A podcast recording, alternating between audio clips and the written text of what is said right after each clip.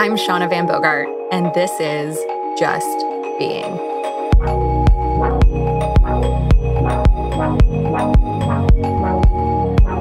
I was asked to officiate my husband's sister's wedding in Mexico. I had spent a month working on the script, and I kept deleting every single draft. I was even still working on it at the resort days before the ceremony. I was so honored, so honored to have been asked, and at the same time was having major struggles with it. Two nights before their wedding, still a script undone. I was in tears talking about it to my husband. I just so badly did not want to let them down, and I was totally blocked up over it. Normally, this stuff would flow easily for me. I had plenty to say about marriage but I just could not get the right words on paper. So my husband sat there with me and held space for me. And obviously, I was very emotional. And what poured out of me was the core of what was happening. And that was, I was feeling like this major fraud.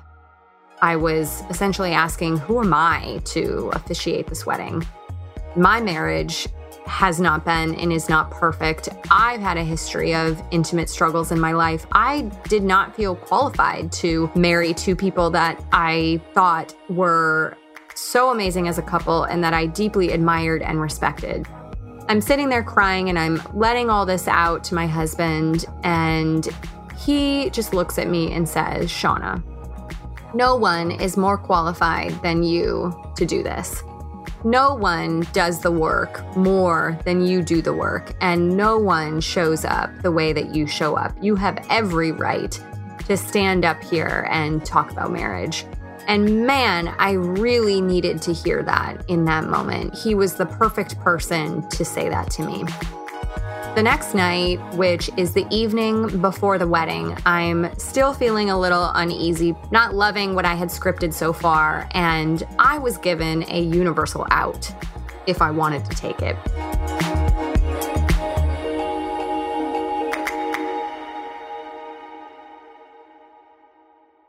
We're at the resort buffet, and I went to close the lid on what looked like some delicious penne pasta. I wouldn't get to eat it because when I closed the lid, the butane canister that warms the food fell to the ground in a fury of flames. And obviously, like anyone would instinct, I jumped back. And when I jumped back, I looked down to realize that I was on fire and that the fuel from the butane canister had splashed all over my foot and that flames were now engulfing my leg. So, if you've caught on fire before and I really hope I really hope you can empathize with it, it's pretty incredible how stop, drop, and roll really is the first thing that your mind thinks of. And I quickly rationalized in my head why that wouldn't work for all these different reasons. And I started thinking if I could just get to the pool, if I could just jump in the pool, then I'll be safe. And so I pretty much just started running wildly in circles because I'm in a panic and the pool is nowhere close, by the way. And my husband's yelling at me because he's chasing me in my circles. And so I finally hear him say, Get your shoe off. And so I stopped long enough that he could put me out. And I will never forget the sizzling sound as I sat there on the ground, just wide eyed in pure shock. And he will never forget the smell. So, two hours in the private Cancun hospital later, two surgeons and a lot of Mexican pharmaceuticals, and I'm in a tremendous amount of pain. I'm back at the hotel, balled up in bed, and I had every out there was to not officiate this wedding. No one would expect me to follow through if I didn't want to do it. But as painful as that was, that experience lit a fire in me. See what I did there? I mean, I got set on fire the night before, and my husband put me out with a tablecloth and it dawned on me that I'm freaking strong. Like, I'm a badass. I can handle this. I did handle this. I am handling this and I can do this. And not only can I do this, I want to do this.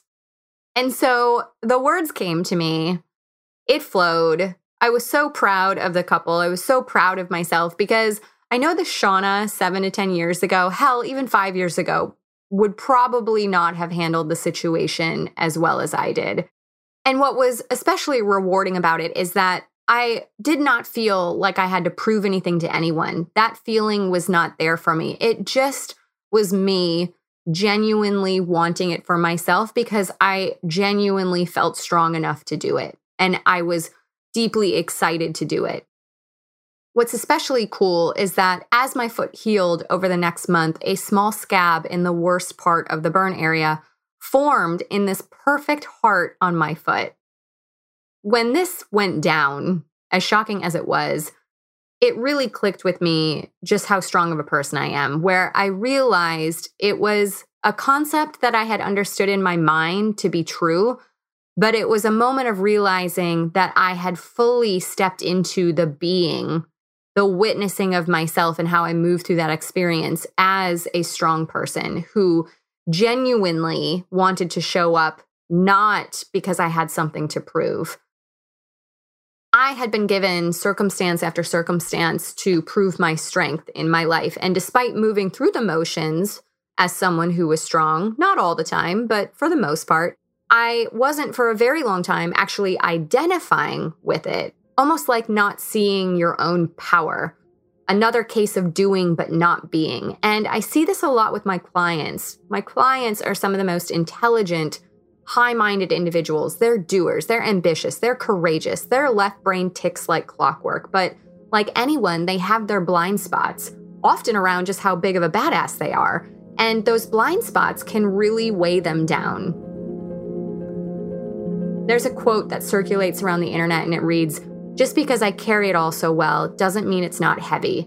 And I think it's easy to look at high achievers or people who seemingly have it all together and think, what's on the outside is congruent with what's on the inside.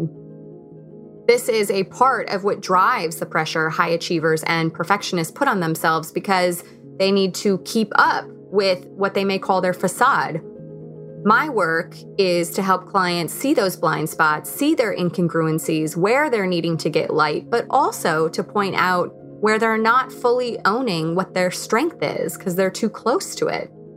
I'm constantly reminding them of this truth, of their gifts, of their power, until they can finally own it for themselves. And it's amazing, such an amazing thing to witness someone finally not only cognitively understanding, but in being, identifying with and owning that power. And not because they need to prove something, but because it just is who they are.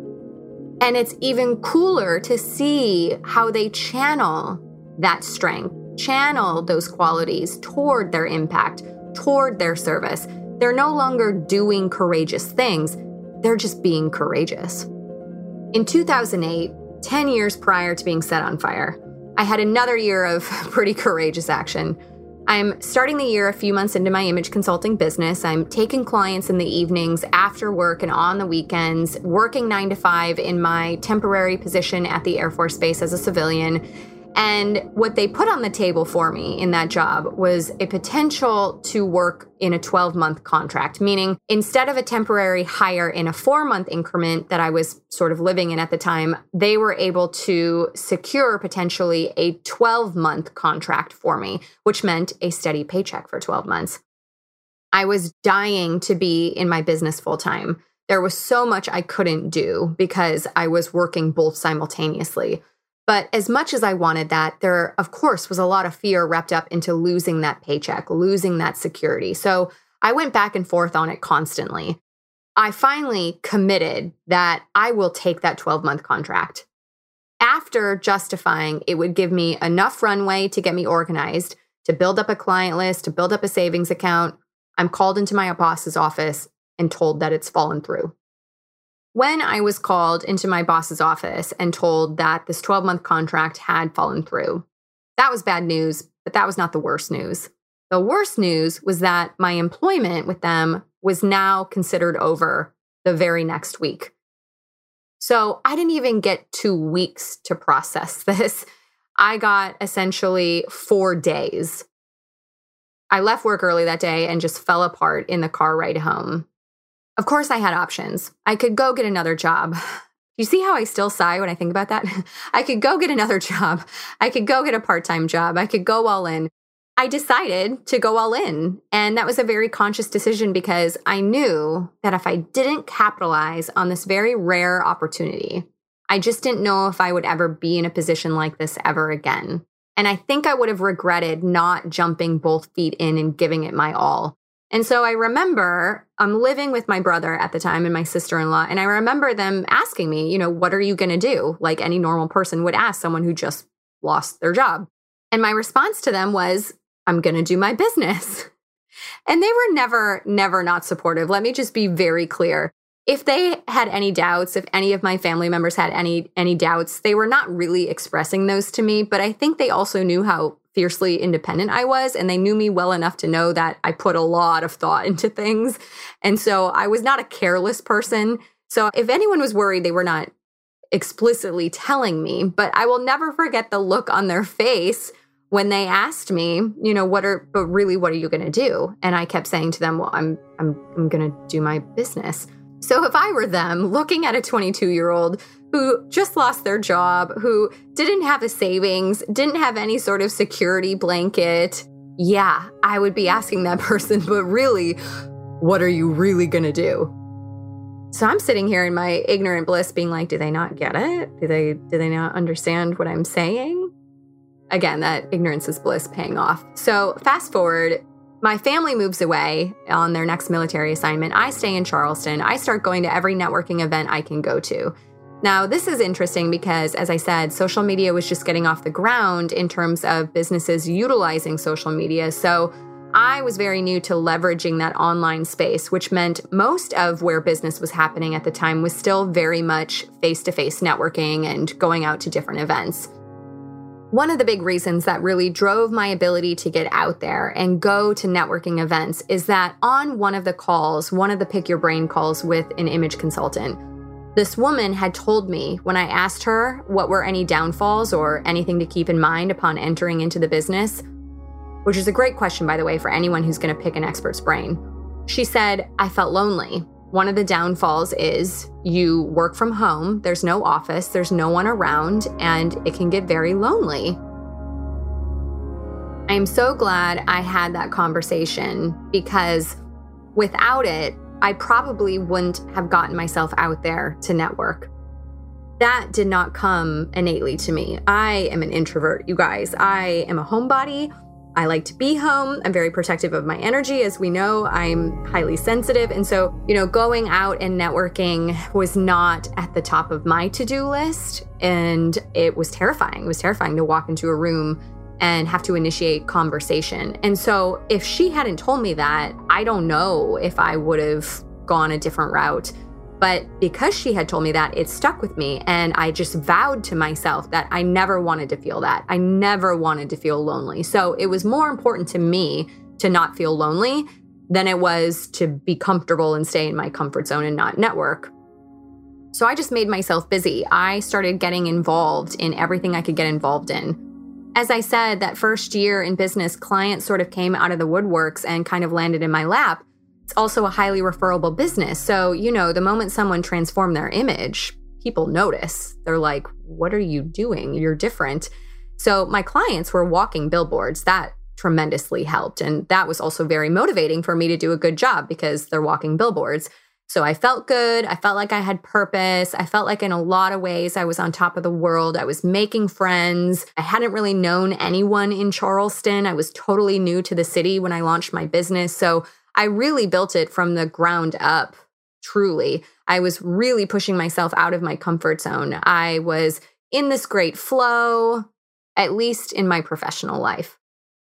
Now, my boyfriend at the time, the one who posed the question to me about becoming an image consultant, the one who unknowingly activated me into this career over that lunch break, those many months prior, had moved. He had moved to the Northeast. And I obviously had just launched this business in Charleston. So we basically decided to not pursue a long distance relationship. So we were off again for the 18th time. And after all, we had broken up and gone back together, broken up, gone back together. So, as much as we said we loved each other, I think we both just knew we didn't have a strong enough foundation to work with.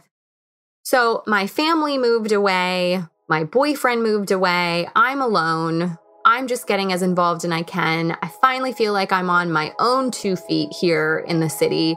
But then he starts saying everything I had been wanting him to say. He had been up in the Northeast for about a month, and there comes this choice point again.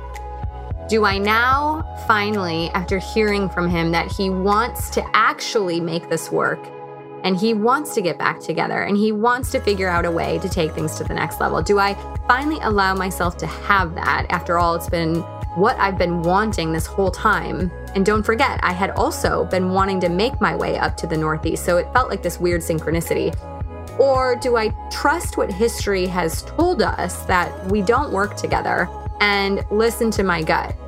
You know, it's been saying you've ignored major red flags for two years. You know what's best for you, just walk away.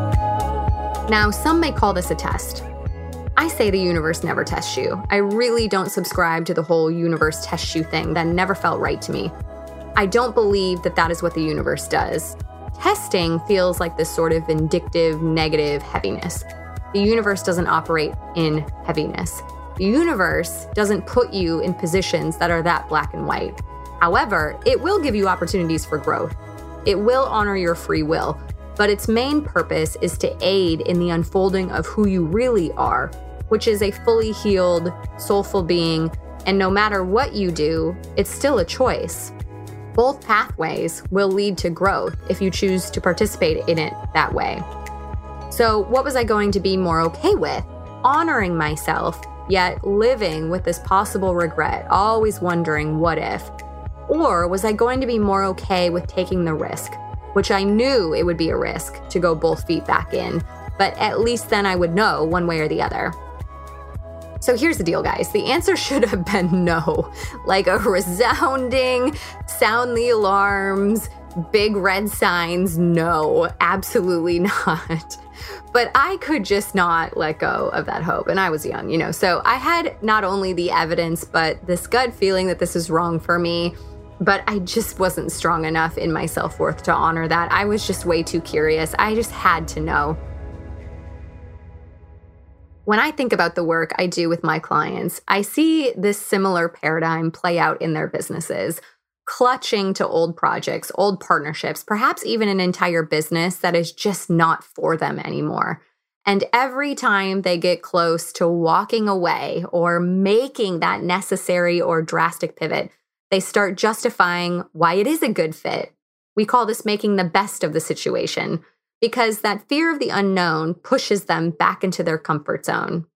At this point in my life, I don't deal in lack in my business because lack doesn't exist in my mind. I make hundreds of conscious choices in my week to operate from this perspective. I'm not telling you it's easy, and most people will want to push back on that.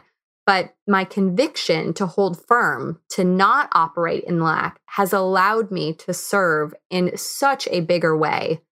I don't clutch to things anymore that I know in my gut are not for me. I don't need to be curious. I don't need to know.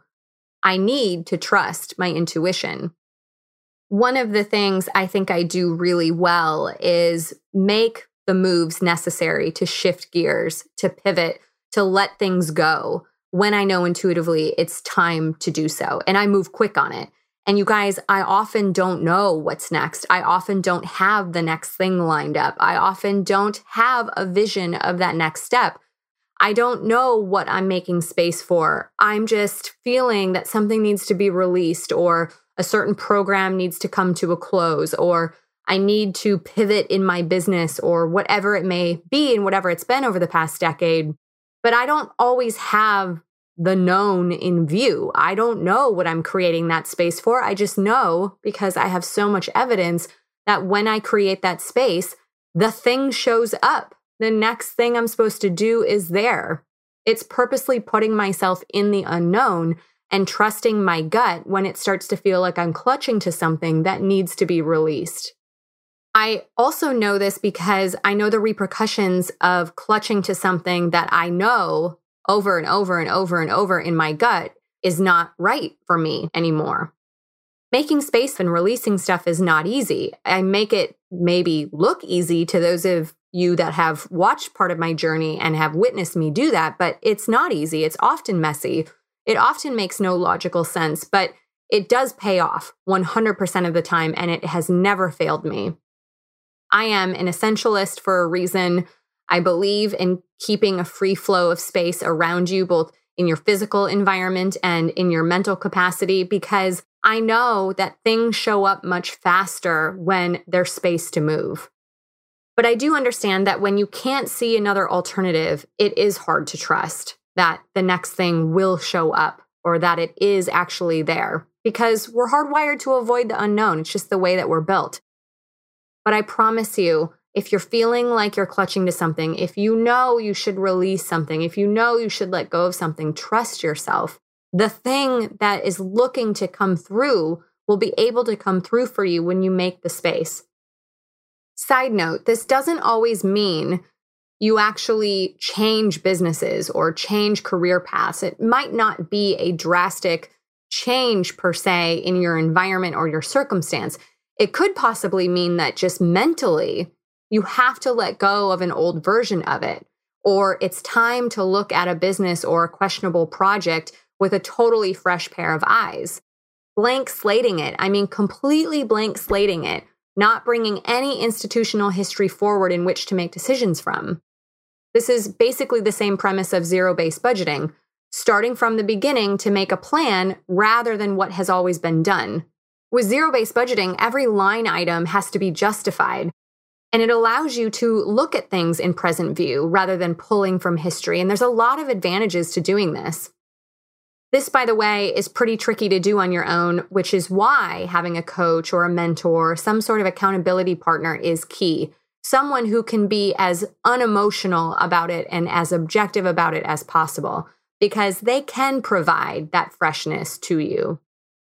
So before you do that, before you do make any drastic moves or you do go meddling in things that you don't really need to be meddling in, find a third party, find someone who can have that objectivity to help you get clear. If you are going to go both feet into universal law to operate from the notion that you are infinitely abundant, that means committing to no lack. It requires you knowing, really knowing, and then taking the action as if you really know there's no lack. You do not have to wait for the next thing to come along for you to set down what is truly not working for you.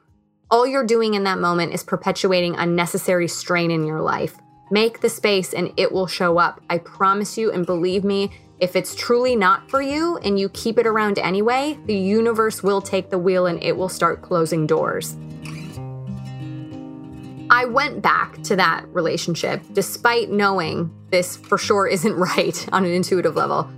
I'm sharing this because I want to offer you perhaps a different perspective as you look at your choices and your decisions and the way in which you've moved about your life.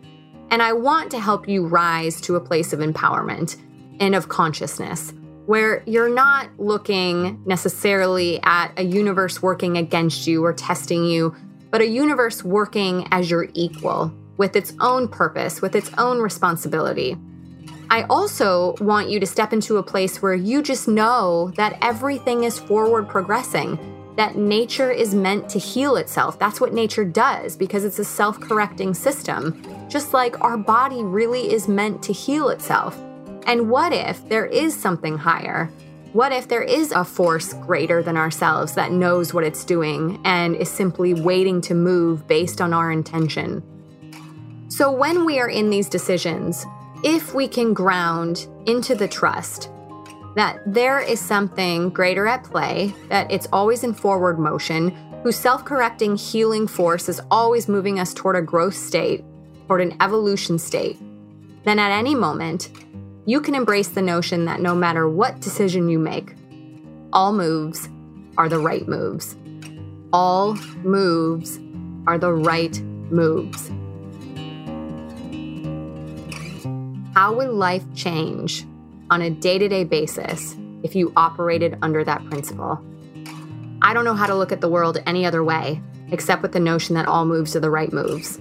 It can be very easy to get into overthink. It can be very easy to fall into heaviness around all the things that are going on. Decision fatigue is a very real thing. We have to make a lot of decisions as a business owner. But the moment I take a breath to center myself into the mantra that all moves are the right moves, I can take a big exhale and return to simplicity. I can return to doing what I can with what I have and return to trusting my intuition. And then, then I can choose what's really truly best for me in any moment. I don't put myself through unnecessary strain, unnecessary struggle because I'm fearing the unknown, or I'm waiting for the other thing to come along before I let go of the present thing, or I'm getting into scarcity mindset. What I'm doing is streamlining and collapsing time. There are no missed opportunities because if all moves are the right moves, then nothing is missed. What's for you is for you. You may think you're missing out on something, but another thing will come along equally as desirable. This is what courageous, radical trust in life, in the universe, what it looks like. And if you know that all moves are the right moves, you are agile. Life and the universe gives you choice because this is a co creation process. It does not test you to see if you're going to pick right or you're going to pick wrong because right and wrong don't exist. There's growth and there's growth. That's it. Yes, it's going to give you those growth opportunities, so embrace them. Either because you're ready to release something or you're ready to know something, but it is still your choice to see it that way, and you do have free will to choose your action. It's really a matter of how agile you want to be, and that choice is really yours. If you knew in your heart, in your soul, in your whole mind that there are no missed opportunities, how much less energy would you expend overthinking your choices? How much more movement would you be in if you knew, if you knew there were no missed opportunities and all moves are the right moves? I think it's important when we talk about business that we do share behind the curtain as to what goes on in our personal lives sometimes. I can give you so many examples of making a stressful decision in my business, but when I look back on my life, what's remembered more so are the personal ones, the circumstances that weigh the heaviest in my memory and in my heart. And this was one of them. And as I've said, and you'll likely hear me say again, it doesn't matter where you do the work in your business or in your personal life, one affects the other. There should hopefully be relief in knowing that you don't have to fix it all. Do what you can with one thing that bothers you, one thing you're feeling challenged by.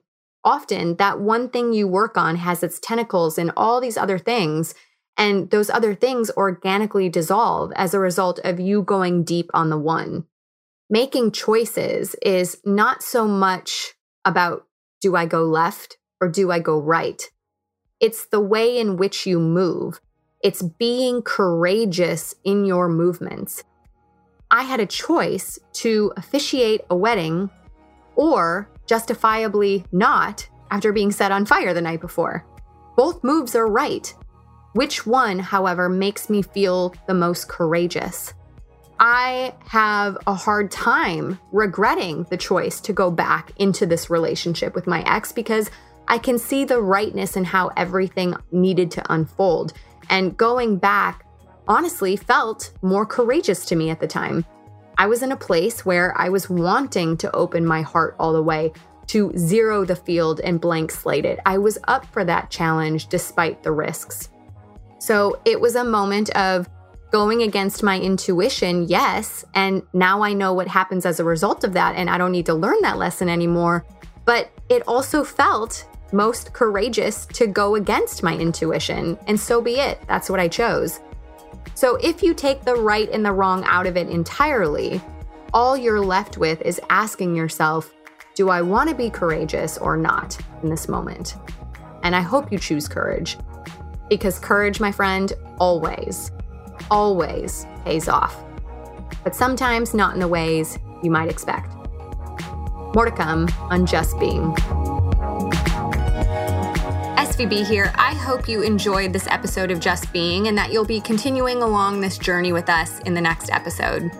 In the meantime, I have pulled something from my personal toolbox and posted it for you over at my website on shaunavanbogart.com. You will definitely want this in your back pocket. It is for tapping into your truth quickly and getting unstuck fast. It is my personal three sentence journaling hack that I use on a regular basis that helps me get really clear, feel better, and attract what I really want. It's to help me get out of my head and into motion and into inspired action as fast as possible. You can find this tool over at shaunavanbogart.com forward slash get light.